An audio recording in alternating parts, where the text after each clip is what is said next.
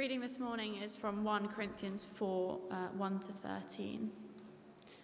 This is how one should regard us, as servants of Christ and stewards of the mysteries of God. Moreover, it is required of stewards that they may be found faithful. But with me, it is a very small thing that I should be judged by you or by any human court. In fact, I do not even judge myself. For I am not aware of anything against myself, but I am not therefore acquitted. It is the Lord who judges me. Therefore, do not pronounce judgment before the time, before the Lord comes, who will bring to light the things now hidden in darkness, and will disclose the purposes of the heart. Then each one will receive his condemnation from God. I have applied all these things to myself and Apollos for your benefit, brothers, that you may learn by us not to go beyond what is written, that none of you may be puffed up in favor in what, of one another, of one against another. For who sees anything different in you? What do you have that you did not receive? If then you received it, why do you boast as if you did not receive it? Already you have all you want. Already you have become rich. Without us, you have become kings. And would that you did reign, so that we may, so that we might share the rule with you. For I think that God has exhibited us apostles as last of all, like men sentenced to death, because we have become a spectacle to the world, to angels and to men. We are fools for Christ's sake, but you are wise in Christ. We are weak, but you are strong. You are held in honor, but we in disrepute. To the present hour we hunger and thirst. We are poorly dressed and buffeted and homeless. We, and we labor, working with our own hands. When revealed, we bless. When persecuted, we endure. When slandered, we entreat. We have become, and are still, like the scum of the world, the refuse of all things. Thanks, Nia. Let's pray. Heavenly Father, we come to your word knowing that um, you are a God who communicates. You're a God who continues to reveal to us through your word, and we ask that your Spirit stirs our hearts this morning. May you open the eyes of our hearts to be able to um, see what this has for us as a church, for us as Christians globally, and for us individually. May my words be of you and not of me. Amen. Well, friends, we're back into our 1 Corinthians series, and we, we were in, uh, in Lent, we were looking through Exodus all the way from the beginning of Moses' life to the uh, crossing of the Red Sea. And now we've come back to 1 Corinthians, which is our, our mainstay book over the year. And we're in chapter 4. Um, about 10 years ago now, I visited a church in Richmond, Virginia. We took a, guy, a group of guys from our local church uh, the kind of top end of our youth group, uh, on mission. Mission to see what mission is like. We went and joined in with, with a great church and their mission field in and around Richmond in Virginia. And they took us to this church. Um, it wasn't the church we were, we were staying with, but a church that had an amazing mission work going on amongst the poor in Richmond. It was a church that uh, had incredible um, stretch. It had people of great wealth and of great poverty. It had people of all sorts of backgrounds worshipping together in this church. They were doing something really interesting. And we walked into this church, um, we, would actually did, hadn't gone into the church first. We, we'd met them in their parking lot, the car park, and we, we got on big yellow school buses. And there were about 20 big yellow school buses, and they were filled with Christians from this church, and they were going out to the poor areas of this city. And they would take food with them and big, big kind of uh, hampers of drinks, and they would take food to the parents of lots of children for that day. We went back and we went to the church, and, and we, we went into a, a church service, an evening service that day. And as we walked into this massive, glitzy showroom of a church, right in front of me as I walked in, in the front of, of this, this youth group, were two beautifully polished and extraordinary choppers. big motorcycles with a red rope around two of them. And I said, "Uh, Whose are they? to the guy who, who we knew from this church. He went, Oh, they're the pastors. Pastor G. That's his bike. It's the best bike. And the other pastor, I can't remember his name, that was his bike. And they were there and they'd literally rode them into the church and parked them up for everyone to come and see as they were walking by. Extraordinary. 21 year old me standing there, always wanted to ride a motorbike. I know you're all joining me on that desire. Amazing. That's what church should be about, right? Maybe. We walked in and uh, it was just the most amazing and bizarre situation. There were thousands of people in this room by the time we arrived, and we were paraded up to the front as little missionaries from Nottingham, England, and we had, we had marked seats on the front row, and the stage was just about here on me. And as we came in, the lights went down, this is absolutely true, and one man walked onto the stage dressed fully in white the smoke machines came on, and he walked onto the stage with a white electric guitar, and he started to play Stairway to Heaven. it was just the most bizarre situation. You see, this church had absolutely got it right. They were attracting me. There was something in me that was like, you know what? If God is this great, this, this is pretty good as well. And the thousands of people standing behind me in those stalls were also there going, This is attractive. This is amazing. These guys have made it from their motorcycles to their popular music twisted for Jesus. It's fun, it's exciting, it was dramatic, it was cool. This church was fascinating. But Corinth, what I want to suggest, was, was similar of its time. It was doing the attractive thing really well for its time. And Paul is writing to them and he's pointing out a few little things that we looked at earlier, earlier in this term. And we've looked at some of the things he's pointing out, which is stop dividing over leadership. Stop picking your favorites and going, we're going to go down this style, we're going to go down this style. They were saying, I follow Paul, I follow Apollos, I follow Cephas, or, or I follow Christ. All of which were not focusing on what it is to be a living, breathing follower of Jesus today. They were picking their style.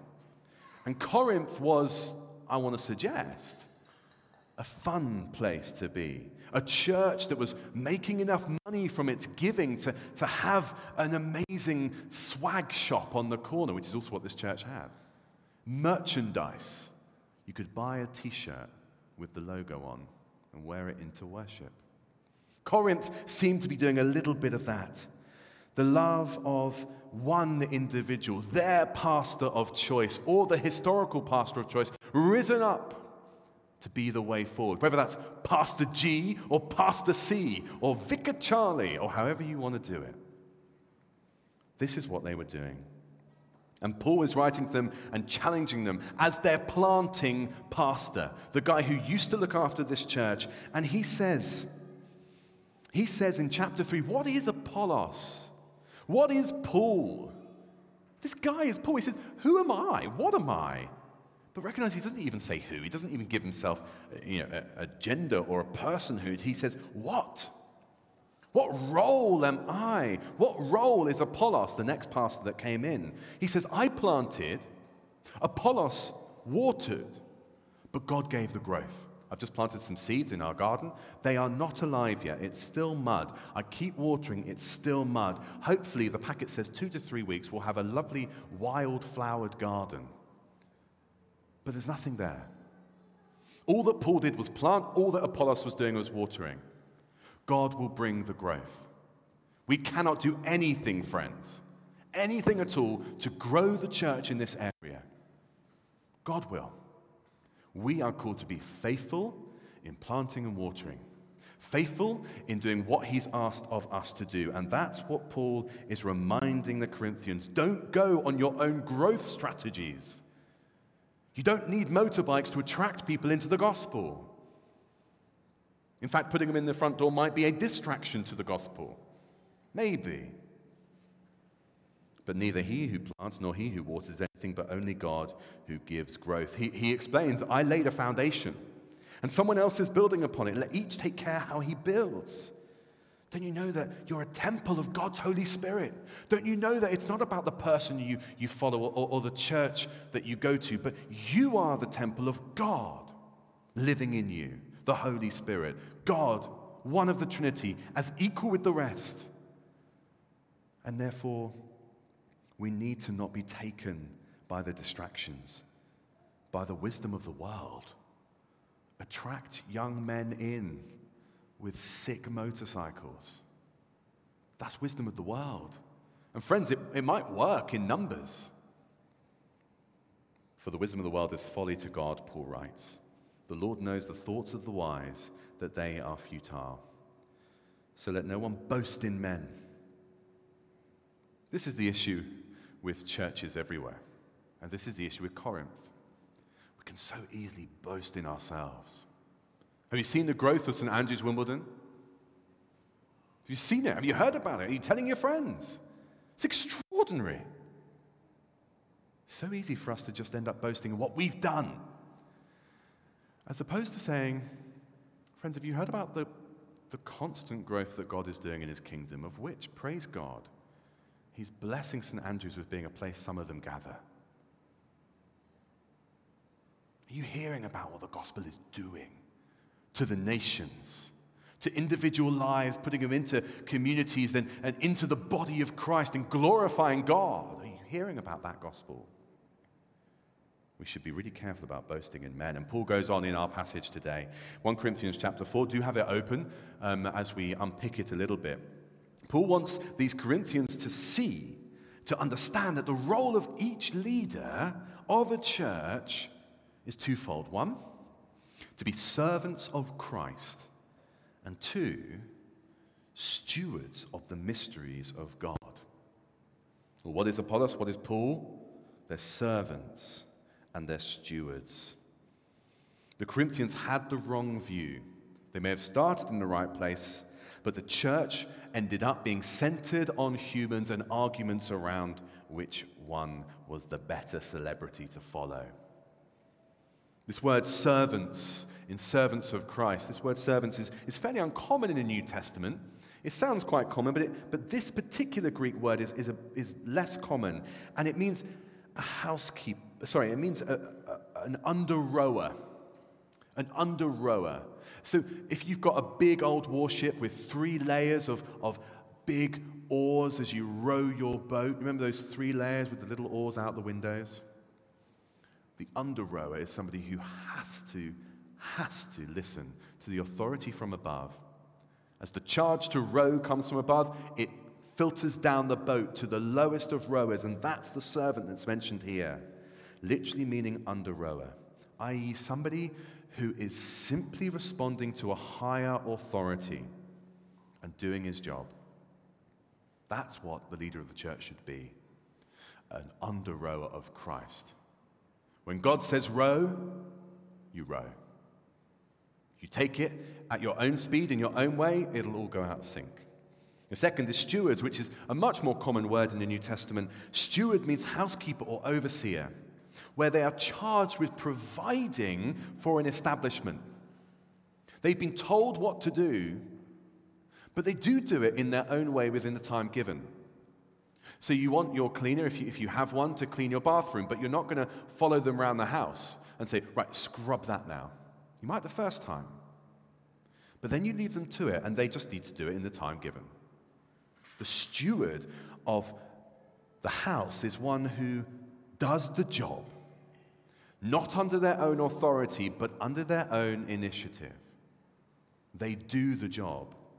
But they're stewarding in this context not just the house, but the mysteries of God, i.e., the gospels that have been the gospel that has been hidden and now revealed. That's what a mystery is. A mystery is something that is to be revealed or has been revealed. A mystery, if wasn't ever to be revealed, you'd never know about it. It'd be a secret. But a mystery is something that is there to one day be uncovered. It can be solved. And the mysteries of God, the gospel of Jesus Christ, that He died and rose again for the salvation of many, is there to be stewarded for the world, to be handed out, to be given, to be ordered. It is there. Servants and stewards. Paul is a servant of Christ and a steward of God's mysteries, and therefore he doesn't care that the Corinthians at this time were bigging up celebrities. They were making their church really cool, and they were pushing down the historical Paul. They were saying that Paul is old and battered and tired, and the way he did it wasn't cool. It wasn't very good. That's what the Corinthians were doing to Paul, and he says, You're not my judge. Verse 3. With me, he says, verse 3. It's a very small thing that I should be judged by you or by any human court. It's nothing, it's a very small thing. And then, for I'm, a, I'm not aware of anything against myself, even. I do not judge myself. It's a very small thing for anyone to judge me, Paul says, or a human court to judge me. And I, I'm not even going to judge myself. But it doesn't mean he's acquitted. The fact that he doesn't judge himself, verse 4, the fact that he doesn't have any idea of anything against himself, verse 4, doesn't mean that he's acquitted of it. Because God's his judge. God is the one that will judge him. The master will make the judgment. So as the Corinthians are going, Paul, you're rubbish, mate. Paul, you're old school. Paul, you're old hat. Paul, you're poor. You're, you're beaten. We have big, sexy church now in Corinth. He says, guys, don't, don't judge me like that. I'm doing my job. It matters very little to me with what you think. Comparisons in these matters are pointless. And Paul's supreme motivation as a minister, as a servant, as a steward is what God thinks of him. He knows that actually, when it comes to it, he will be judged by God and harsher than the people in the pews. James chapter 3, verse 1 Now, many of you should not become teachers because, my fellow believers, you know that those who teach will be judged more strictly.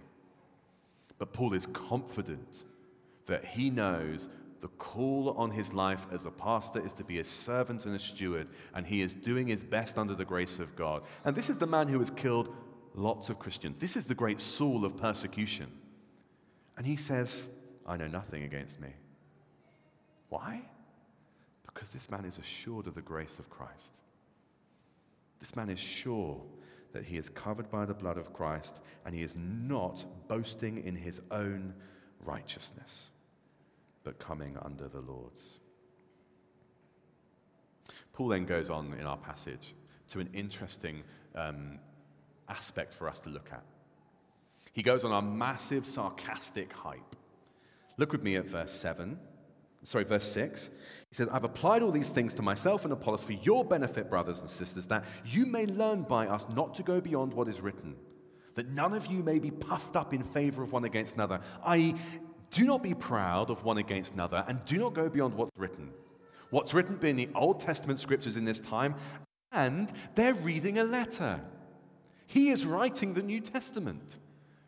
He is speaking the words from God to the church, and he says, Do not go beyond what is written, i.e., servants and stewards, not just attractors to the church.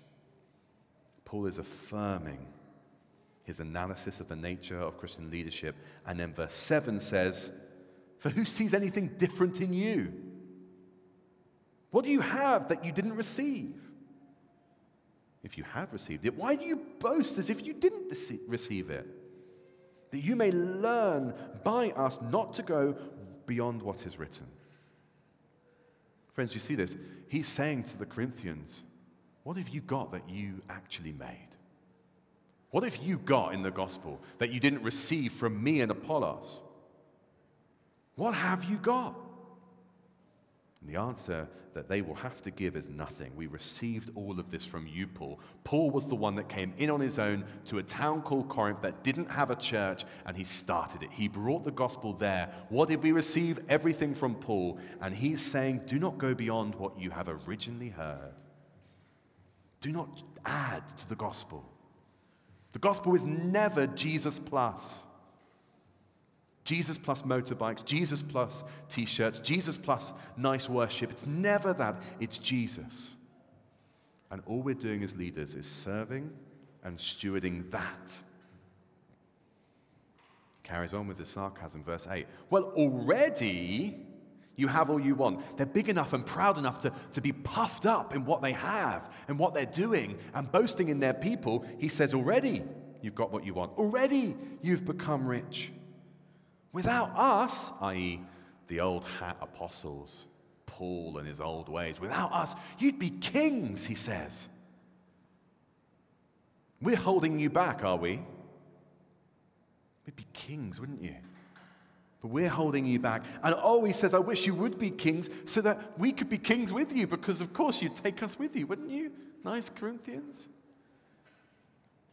See, already you, already you, is revealing a theology that Paul has um, of glory. Because the reality is that the Christian message, the gospel of Christ, does promise all you spiritually want, all you physically need. It does promise riches and treasures beyond anything you could have on earth. But Corinth is saying, you know what? We can have it now with our motorcycles out front. We can have it now with our great guitars on stage. We've got it, guys. Other churches don't. With Paul saying, oh, yeah, you've got it. You're great. You're going to be kings. No, you will get it you haven't got it already. He wants them to, to be embarrassed at what he is hearing. Kings, we will be. Royalty, we will be as sons and daughters of God one day. But there is a twofold thing going on as we come into the back end of the message today. I want us to see that Paul is writing about both kings and paupers. They're embarrassed by Paul, his little roaming ways of going and starting churches humbly. They want to get rid of that history. But Paul and the apostles still look like paupers. Verse 9. For I think that God has exhibited us apostles as last of all, like men sentenced to death because we've become a spectacle to the world, to angels, and to men. We're fools for Christ's sake, but you are wise in Christ. We are weak, but you are strong. You are held in honor, but we are in disrepute. The beauty of the church in Corinth may not have erred so far from the gospel. Paul has encouraged them as a genuine Christian church. They are not all wrong, but they've become proud. They become proud individually and collectively. They were looking to follow people and arguing amongst themselves, not focusing on the unity of Christ. They're looking back at Paul and going, mm, The dirty days of church planting we don't want. We're just going to have the big thing. Paul then says, You, you are wise, you are strong, you are held in honor. And all of those things are true in Christ and will be fully true when we reach in glory if we believe in our Lord Jesus. But we still, the apostles, we are fools. We are looked at and sentenced to death. We're exhibited like, like people who have come back from war and, and are exhibited amongst everyone. Already got the death sentence. They are captures of war. And they get thrown to the liars in the theater. They get thrown to the gladiators. They get strapped up on crosses for everyone to gaze at. That's how he feels. We are weak. We're in disrepute. Both are Christians. One needs challenging on their pride, even though you have much, even though you are an incredibly blessed church, as he explains in chapter 1, even though God has done amazing things with you. Remember little old Paul walking around the world with the same gospel as the church with the motorcycles. Verse 11 To the present hour we hunger and thirst we're poorly dressed and buffeted and homeless, and we labor working with our hands. When reviled, we bless. When persecuted, we endure. When, when slandered, we entreat.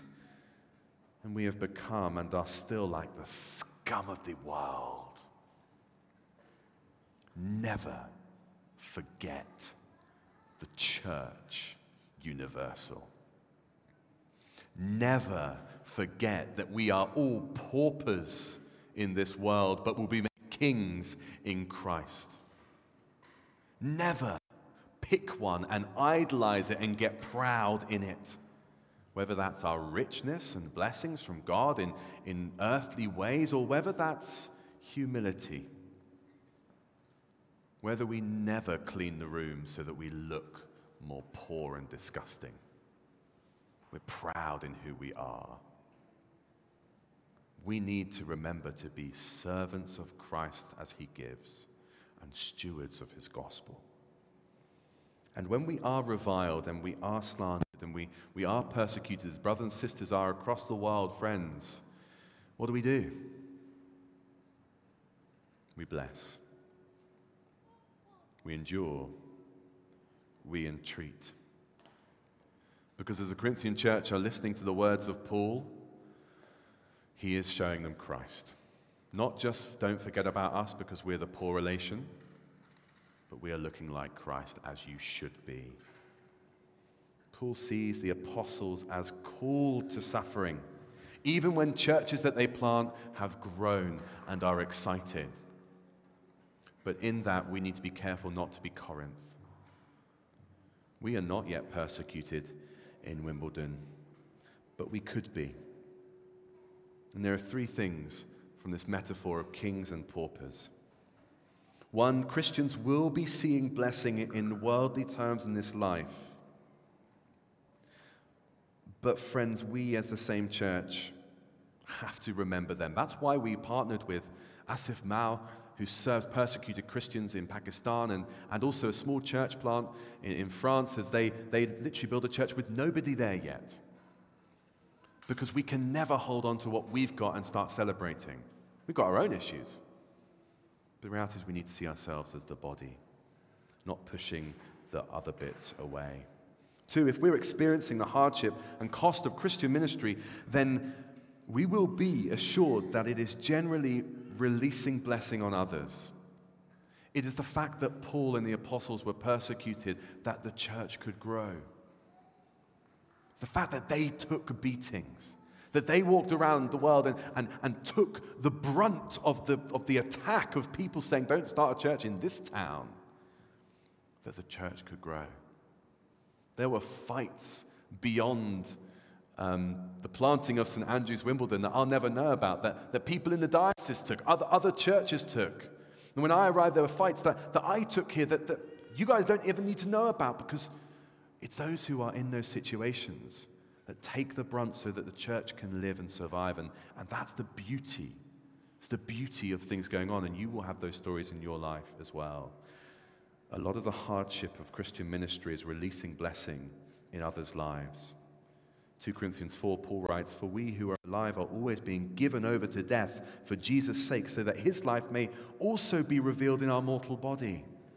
So then death is at work in us, but life is at work in you. And three, we are both kings and paupers. It's an authentic Christian experience to be wealthy in Christ, yet despised by the world. To be wealthy in Christ, yet despised by the world. But whatever happens, as Philippians 1 says, conduct yourselves in a manner worthy of the gospel I know that you will stand firm in the Spirit, Paul writes, striving together as one for the faith of the gospel. For it has been granted to you on behalf of Christ not only to believe, but also to suffer.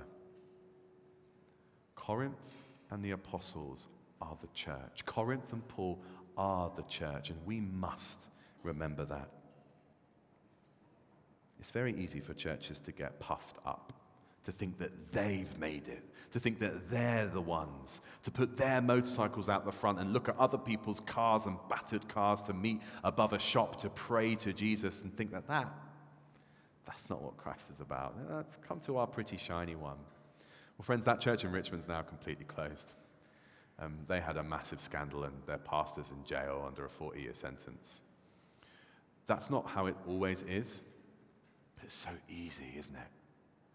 It's so easy when we see the beauty of the gospel to get wrapped up in ourselves. And, and many of us in this room know we've got, we've got issues just like that close to us here. Do not get puffed up. Do not get lost in what we could be. But let's listen to Paul. All of us, servants and stewards, don't go further than is written.